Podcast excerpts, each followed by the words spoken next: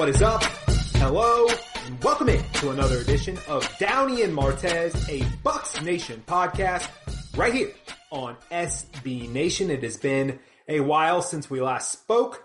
A ton to get into today, so we'll waste no time. My name is Trey Downey. You can follow me on Twitter if Twitter's still around by the time you're listening to this at TD Experience. You can follow Bucs Nation on Twitter at Bucs underscore Nation. And as always, check out BucsNation.com for the latest and greatest on your Buccaneers. And even if Lynn and I aren't tweeting out the podcast link, the podcast goes up on BucsNation.com. So that's where you can find it as well. You can follow Lynn on Twitter at LMart810. He's the Martez half of this dynamic duo. He is Lynn Martez. What's up, man?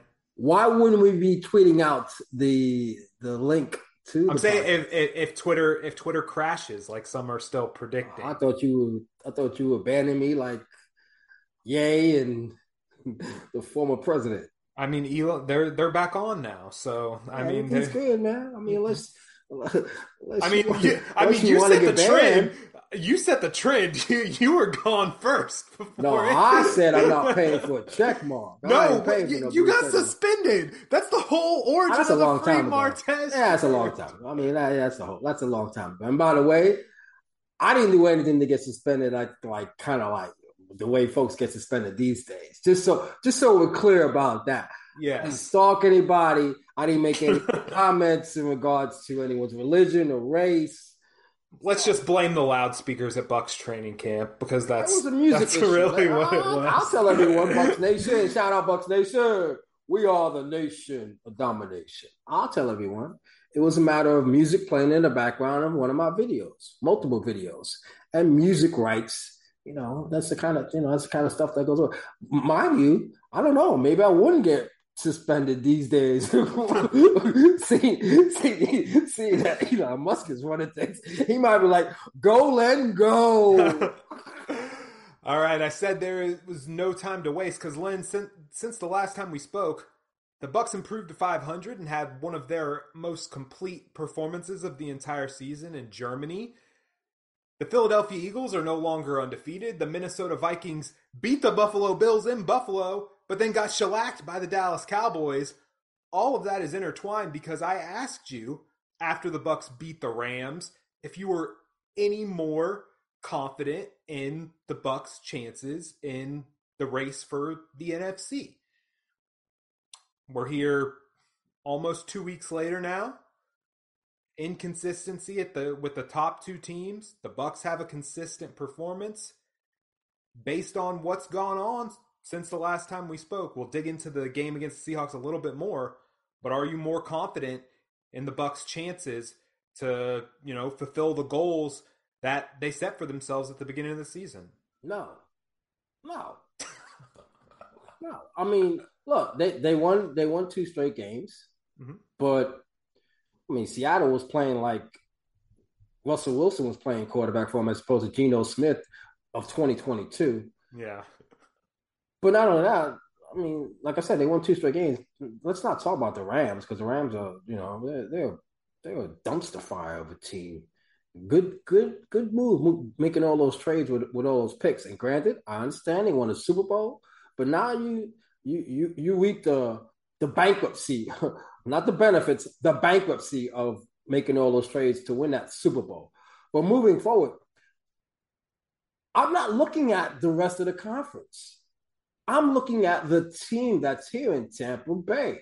And if you are asking me, if anyone's asking me in regards to the the possibility of making a Super Bowl run, because that's what this team got back together again to do. Mm-hmm. I don't feel any better after those two wins against those two teams. I mean, granted, Not even they- after the Seattle game and the no, way they that- played better against Seattle. Yeah, they played better against Seattle. And there were things that they did better in that game. And granted, when we talked last, you know, you, you bring up the fact that, oh, they beat the Rams. And I'm like, dude, they play. I mean, uh, they had to lead one time in that game and they, you know, took seven seconds left in the game before they finally, you know, took that lead. So let's not even look. I don't even want to look at that Rams game anymore. I don't want. I mean, I understand. Oh that. yeah, yeah, yeah. I'm, I'm, I'm moving on from that. You've got to win football games against bad teams, which they weren't doing, and that's why I was as high on that Rams win as I was, and especially because of the way that it ended, thinking that momentum can be gathered from you know a last second game winning drive. But I didn't love the way that they let Seattle back in the game at the end, and things looked a little bit iffy. But there are a lot of things to to like from the majority of that game. I said there were things that they did better than they've done all, all season long. I mean, they rushed for so, 161 yards. So is it just that they need to do this more consistent against real teams? Seattle was the Seattle was a division leader. The, they were so who who are the real they're, teams? They're six the, and they're six and four, dude. They want the now, yes, yeah, okay. They were six and three, and they're six. They lead the division at six and four, and the Bucs lead the division at five and five. So the the the next two weeks, the Bucs play teams that likely aren't going to be in the playoffs. Yeah. When you and talking yeah. about the and Browns when they win and, and when they win those two games and, and they've won four straight games, I'm going to tell you the same thing I'm telling you today because they're not so, beat because they're not beating so, anybody. So December 11th, when they go to San Fran to play the 49ers, is that when we're finally going to learn something about the Bucs? Yeah, you'll be playing. You'll finally be playing a quality team with a quality defense and a, and a team that runs the football as a, as well as they do. Let's not let's not forget what this team did against teams that ran the football. I mean, granted, I was more I was more a little bit I'd say leery of having to face Kenneth Walker based off of the season that he was having going into that game. And was I impressed with how they held him down? Absolutely, sure. But Seattle gave them help in that game. The way they turned the Geno turned the football over and and a scoring scoring possession, a potential to score to score. And I'll say it again. Rachaad White, by the way, whew, I don't know that I don't know that I promised to eat crow, but man, if if I did, woo, crow for Thanksgiving, barbecued and everything. So I, I was just basically saying I'm gonna get to I'm gonna get to Rachaad and and pose a question, but you were talking about the defense and how they held down Kenneth Walker. I think before we get any further on this podcast, a couple of weeks ago, we were heavy on the criticism for Devin White. We praised him for that game, that bounce back game he had against the Rams. What he did against the Seahawks, getting on a plane very shortly after learning his father passed away. Devin White, and we were talking about, you know, issues with maturity and things like that. What he did going into that Seattle game, and I'll go ahead and say honoring his father with the way that he played in that football game. We were questioning, you know, him as a leader and other guys needing to step up. How I'm looking at Devin White right now. Just give that man all the praise, like from how he was playing a couple weeks ago to what he's been like the past two Bucs games and what he's gone through. That guy stepped up exponentially and deserves all the praise that Bucs fans are going to throw at him. First thing is, I don't know that I question his maturity because plenty of players in various sports, different sports, all kinds of sports, have had those moments that he had a couple of weeks ago inside that Bucs locker room where he's told the media, like I said, two words: "I'm good." And Maybe we were questioning we were questioning whether he was a front runner or not. oh, no doubt, no that that that I'll that I'll sign up for. I I stated that, mm-hmm. but again, he came out the next day after he did state that with the media, and he spoke to the media and cleaned up, done. So you know, even before the Seattle game, for me, it was a dead issue. Pardon the pun, I'm sorry to say it that way, but it, it, it wasn't an issue any longer. But as you mentioned, you know, dealing with the passing of, of his dad and then playing as well as he did, two sacks, another another multiple sack game in his career, six one in his career. He had a bunch of quarterback hurries. I mean, he was team high in tackles with nine. So I mean, he played his butt off. And as you mentioned, you know, whether it be the forefront or the back of his mind, honoring, you know, his dad. And, and, that that's huge. I mean, it's been this league is is known for those type of performances when guys are at that situation that he was at. I mean, say what you want about the guy that wore number four in Green Bay, but one of the biggest Monday night football games in regards to that was number four, Green Bay, going up against the then Oakland Raiders and having a performance that he had, losing his dad. So this league is made up of you don't get to be those type of guys. You don't get to be Devin White. Okay, and not and not to have what it takes inside to have those type of performances, even when even when you're you're, you're dealing with something like that. And kudos to him, you know, right? You know, condolences, but kudos to him for performing the way he did. Rachaad White, the number one running back on this football team moving forward? No. Why not? No. Because you're talking about a guy that, that has the experience of winning the Super Bowl, and he's he's and he's a guy. I mean, will I tell you that there won't be a, a, a situation where you go with the hot hand? No, because I've always said that. Even with even with Ronald Jones and, and Leonard Fournette here, I've always thought in terms of what the head coach then said. We could have asked him, and we did when I was covering the Bucs on a regular basis for a certain radio station. Do you in the house? But sat there and, or stood there and asked then Bruce, head coach Bruce Arians, and asked him in regards to you know the running back situations. How are you going to balance it out? Hot hand. So his response, hot hand. So moving forward, would I expect them to potentially go with the hot hand? Yeah, but when you talk about being the number one, no, I don't. I don't. It doesn't. Do you think Rachaad starts Sunday in Cleveland? No. No. Okay. No. Were you surprised that he started in in Germany, and how much of that do you think was the passport issues that Fournette had? I think part of it was that. I think he, I think Leonard might be banged up too. Okay. Um, but it doesn't matter because you know whether whether Fournette's banged up or not. The bottom line is when the guy that replaces you has the performance that he has, and with Sean White, who's proving to you, not you, but is pro- proven to everyone that's watched him, and certainly you people, and certainly me, when it comes to a certain guy on this podcast, yours truly, who questioned whether or not he could run between the tackles in this league. And my man's running straight up the middle, dude.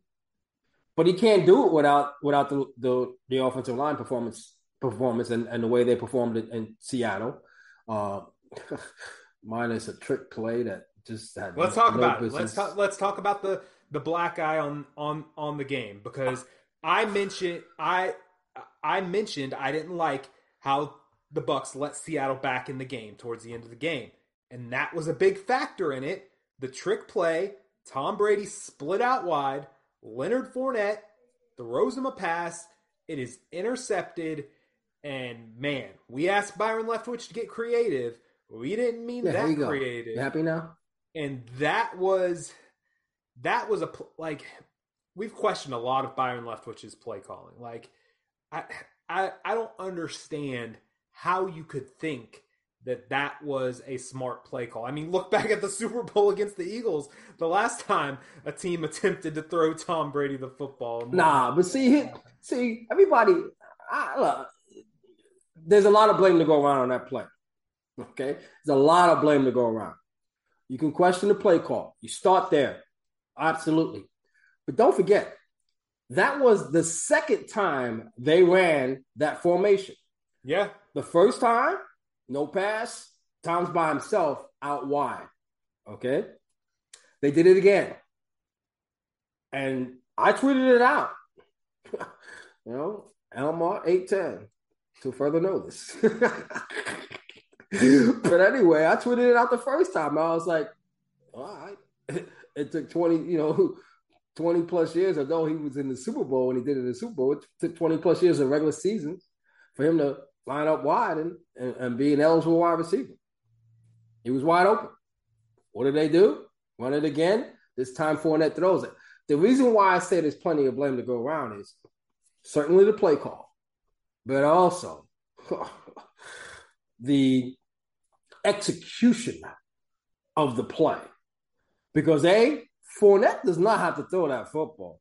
And B, bro, if you're gonna throw it, throw it So your guy's the only guy who can catch it. And the next thing is Tom can TB12 all he wants. And he can, he can do all that functional training that he does. You know what he's not? A damn wide receiver. Don't throw the ball to that dude, man. He's not a wide field, receiver. I think the field deserves like if we're talking about everything that deserves. I ain't trying to hear that, man. No, but he I'm got, just saying he got, tripped, he got tripped by the grass, bro. Hey, a lot of people did. A lot of people did in that game. I I think the play call was absolutely was absolutely horrible. But if the NFL is going to continue to go back to Germany on a regular basis, that field needs to be improved because that was almost unplayable conditions. I ain't trying to hear that. The dude was moving like his his shoelaces were tied together. Do you have an issue with how much they joked about it on social media after? Because that was a play that almost turned the tide of what looked like a sure win. Okay, you can joke about it when you win.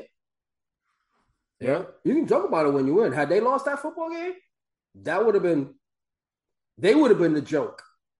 They would have been a joke, big time. The butt, the butt of a lot of jokes if they would have lost that football game. Any other performances or anything that really stuck out to you in, in that Seattle game? Uh, well, we got a we got a JJ sighting, man. Julio Jones, man. I mean, yeah, you the first sighting since that game against the Cowboys. That that was the guy that we were like, wow, is this the Julio we're gonna get? I mean, there's, there's a lot of there's a lot of things, you know, maybe not from an individual standpoint, but you know, when you go ten for fifteen on third down, that's that's that's just I mean, you talk about seventy five percent. You know what I mean? The high seventies when it comes to third down that that's winning football. That's a formula. You know what I mean? I mean, you, you talked about letting Seattle back in the football game, but they led 14 nothing at halftime. That was part of the, the, way that this team was winning football games. Not to mention the fact they had 26 first downs. I mean, all those things, that's winning football, dude, with the exception of the, that turnover and Fournette having an interception they did the things that you, you would have again. You had the recipe of winning football games. 161 yards rushing, right? That's twice, double, and more than what they were averaging. All right, 76 or something like that? Less that. than that. Yeah, less than that. And I mean, I mentioned earlier, Geno Smith. They finally got a turnover, right? They finally. They, I mean, it wasn't exactly the you know the the, the most you know the hardest one. It wasn't. It didn't take a whole lot of effort. You know, Geno put the ball on the ground, but they finally got a turnover. See, that's why. That's why when you ask me in regards to, oh, you know, what do you think about? Oh, dude, there's a lot of things that still have to go right for this team to win to, to win football games. I mentioned all the things that they did, that recipe, all right, for winning football games. Offensively, third down, the number of first downs, running the football, all that's great. Taking care of the football, all that's great. Protecting the quarterback, all that is great. Do it again and again and again. There, I'll say this based on what's happened the past couple. There's not a team in the NFC right now that I would, if the playoffs started tomorrow and the Bucs were to line up against any of the teams that are contenders in the NFC right now that I would be like, nah, there's no way the Bucs are winning that game. That's that's kind of my feeling after that Seattle game and how the other teams have looked. Maybe I wouldn't have said that. The problem with Buffalo that is lay the egg they did against Dallas, but the problem with that is or Minnesota. I mean, not Buffalo. The problem with that is it's not because of the Bucs. It's because of the conference. It's because of the other teams. You're not there, there's no there's no there's no big gloating. There's no pat on the back, Barry Horowitz. Because because you're saying what you're saying, because oh well, you know, they could win it, they could beat any team in the NFC. Yeah. Because you just watched the, the team that was undefeated last in NFL football get smoked a couple of Monday nights ago. And then that almost being, and then almost have back to back losses as well. That being the Philadelphia Eagles, all right, who by the way signed who this week? Number 93. Yep. All right. And Ndamukong Suh. Now, granted, he may not pay the biggest div- dividends this past weekend when they played Houston, but at some point in some time. I expect him to make a difference on that defense, but that's besides the point. My initial point is when you talk about the fact that I mean they can line up, Bucs can line up and beat any team in the NFC. Yeah, because dude, I told you weeks ago. PU when it comes to the majority of teams. And, and that was even with the Eagles still being undefeated. And now you watch the Eagles, and the commanders give you the recipe to beat them on a Monday night at home in Philly. Man, it's gonna take a whole it's gonna take a whole lot from someone in the NFC to be like, okay, yeah, this team's legit. Think about the think about the teams, think about the teams that before Sunday was supposed to be for real. You already mentioned the Eagles, right? Minnesota. Yep. Right? They beat what I thought might have been the best team in the league in Buffalo. On the road. Yeah. In Buffalo, riding the plane back. Kirk Cousins with the chains hanging off his neck, bouncing the, on the plane ride home, all that stuff. Okay. Okay. And you come home and put up that stinker. And granted, it happens because teams are feeling themselves a little bit, and you may not get you may not get the true picture of teams. The Minnesota Vikings aren't as bad as they played against the Dallas Cowboys. And the Eagles aren't as bad as they played against the Commanders. But what those teams gave you was a recipe of beating those teams that are supposed to be the best in the NFC. And I'll tell you another thing. And I hate saying this. I won't say hate because I'm not. I don't like using the H word. He doesn't have a lot of hate in his heart. I don't. I'm a lover, man. It's a it's a week to be thankful. Exactly. That, that, too, man. It's the holiday season, man. I, I mean, the only H I care about is the holidays. but again, I'll say this. I won't like saying this, but I will say this. I'm not telling you they're going to the Super Bowl. But folks, better worry about the Dallas Cowboys. Man, Yuck. they're in, they're inconsistent. Yuck. They're inconsistent too. No, I, listen. I, all, all I'm telling you is next week when we do this, is there a possibility? And I'm talking about not not five percent, not twenty percent, closer to forty percent.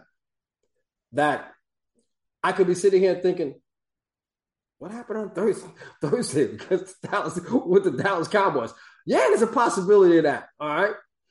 Based off the, the team that they're, they're going to be playing on Sunday, that's number one. I mean, on Thursday, number one. Number two, it's a rivalry game in a division game.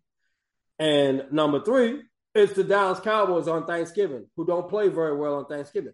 So, is there a possibility that what I'm saying in regards to watch out for the Cowboys could come back and be like, didn't you just say watch out for the Cowboys? Did you watch them on Thanksgiving? Yeah, there's a possibility of that happening.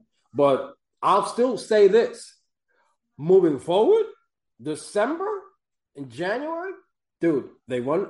I'll say it over and over again. And and Mike McCarthy, get out of your way, dude. Do not put the ball in Dak's hands to win football games.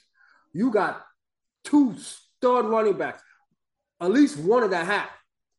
Zeke's never Zeke's never hundred percent, but he doesn't have to be because you don't need him but 15 carries a game. You got another guy back there who is a matchup problem when it comes to coming out of the backfield catching the football and Tony Pollard. Folks sleep on that dude, man. That guy is legit. He may not be Christian McCaffrey coming out of the backfield catching the football, but he's quite daggone good. I hate that it took this, but because of his fantasy performance this past weekend, he's gonna. No, no, he's not on my fantasy team. But I'm saying like it takes a perf- in some of these players when they have a huge fantasy performance like that, they start to get more love because you have these people who everybody plays fantasy football, right? And then they're looking around at their league and they see, oh, this guy. I thought Zeke was the guy in Dallas, but Tony Pollard had that kind of performance. That's a catalyst sometimes to these guys getting more love. That's all I'm saying. Nobody care uh, about no fantasy, man. Watch the game and see what and see how he performs on the football field. I can't about no. Everybody's not as in, not as intelligent of a football no, fan. And you don't have to be. You don't. Ha- you don't have to be. Shoot, cats play Madden. They know what's yeah. going on. They play Madden. They know what they know what cover two is. They play Madden. They they know what a wheel route is. They play Madden. Come on, man. Don't sleep. Don't sleep on the public, man. Is it worth?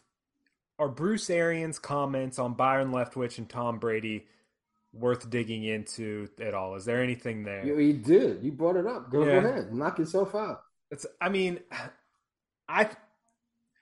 I think that Bruce's relationship with Tom was what it was. I'm sure it had its rocky moments, but more than anything, I think it's Bruce going out in the public and sticking up for his guy and Byron Leftwich more more than anything else. I think a lot of people were focusing on wow, Bruce and Tom's relationship was as bad as everyone says it says it was.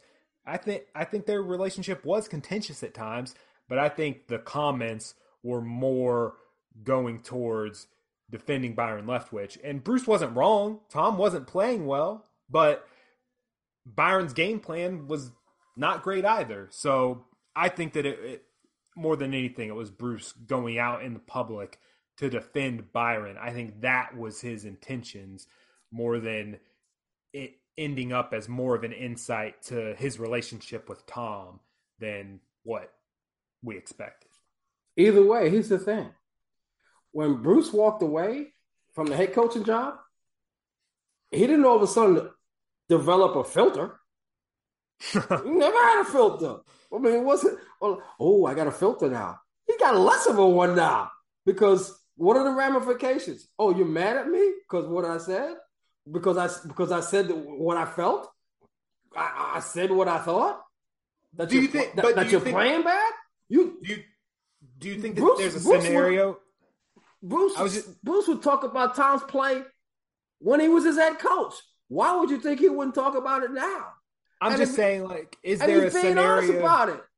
Is there a scenario where this backfires on Byron? Is this is there a scenario where where Tom goes to Byron and is like, "What's your guy doing? Why is he going out there doing that?" No, been in the okay. league too long. He's been in the league too long to worry about co- a coach's comment. Uh, at that that being a former coach's comments, but not only that, but in, inside the Advent Health Training Center, okay, when Bruce supposedly red marked all the things they agreed to run on between Byron and Tom. That's a bigger deal in his public comments. That's a bigger deal because that in itself says, okay, y'all came up with this offense. You said you're going to do this, do this. Nah, I'm telling you, we're going to do this. That's a bigger deal than him coming out and saying, hey, you're not playing well. You you're not playing well, and and they're calling the right place. No, dude. Like I said, the relationship wherever it was, didn't get any worse because he said Tom wasn't playing well. And if and look, as much as I call him that dude, if that dude thinks he's been playing well this season, oh man, he's the first dude that should be telling you, I'm not playing well this year. I may be fourth in the league in passing yards, but I'm not playing well this year. And you know what? Five and five says that he's not. What do the Bucs need to worry about on Sunday against the Cleveland Browns? Getting out of their own daggone way. Getting hit with dog bones. Pick one of the two. I think it's and, se- and Nick and Nick Chubb. But I but I said it last week about Kenneth Walker. I mean, I mean, it's not just Chubb there. They got Hunt. They've got Njoku, who's getting healthy. Yeah, Peoples Jones. Jones. Blah blah blah blah blah blah blah blah blah. You know what else they got? a defense that's given up 30 plus points in four of the last six games. They've lost six of the last seven games.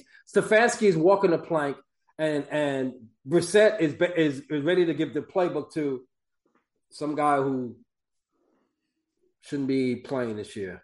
You know who. But this is a game that the Bucs have to win. I mean, this is one the this is you know we were looking at that stretch before the Rams as the Bucs need to win games against bad football teams and they need to prove that they can have some consistency. This is this is one you got to go. You got to go to Cleveland, and you got to have if you're going to change the mind of one uh, Len Martez. Even though I know that's not the Bucs' main focus, but if they're going to continue to show, maybe they can hang with the Eagles, the Vikings, the Cowboys. This, this game ain't going to do it. This game's not going to do it. But if you, you, but you have to win. You can't have oh, you can't no. have a bad game yeah. or lose to oh, this yeah. football it's team. That's what I'm saying. Oh no, it makes it a lot. It makes it a lot easier for me to to to come here next week and be like, really, we're gonna play like we played against Carolina. We're gonna play like we played against Pittsburgh, and that's the thing. Like looking on the schedule back in August or September, you know, that's a win, that's a loss, that's a win, that's a loss. I go down the list, man. Like I said, I've I've said it multiple times.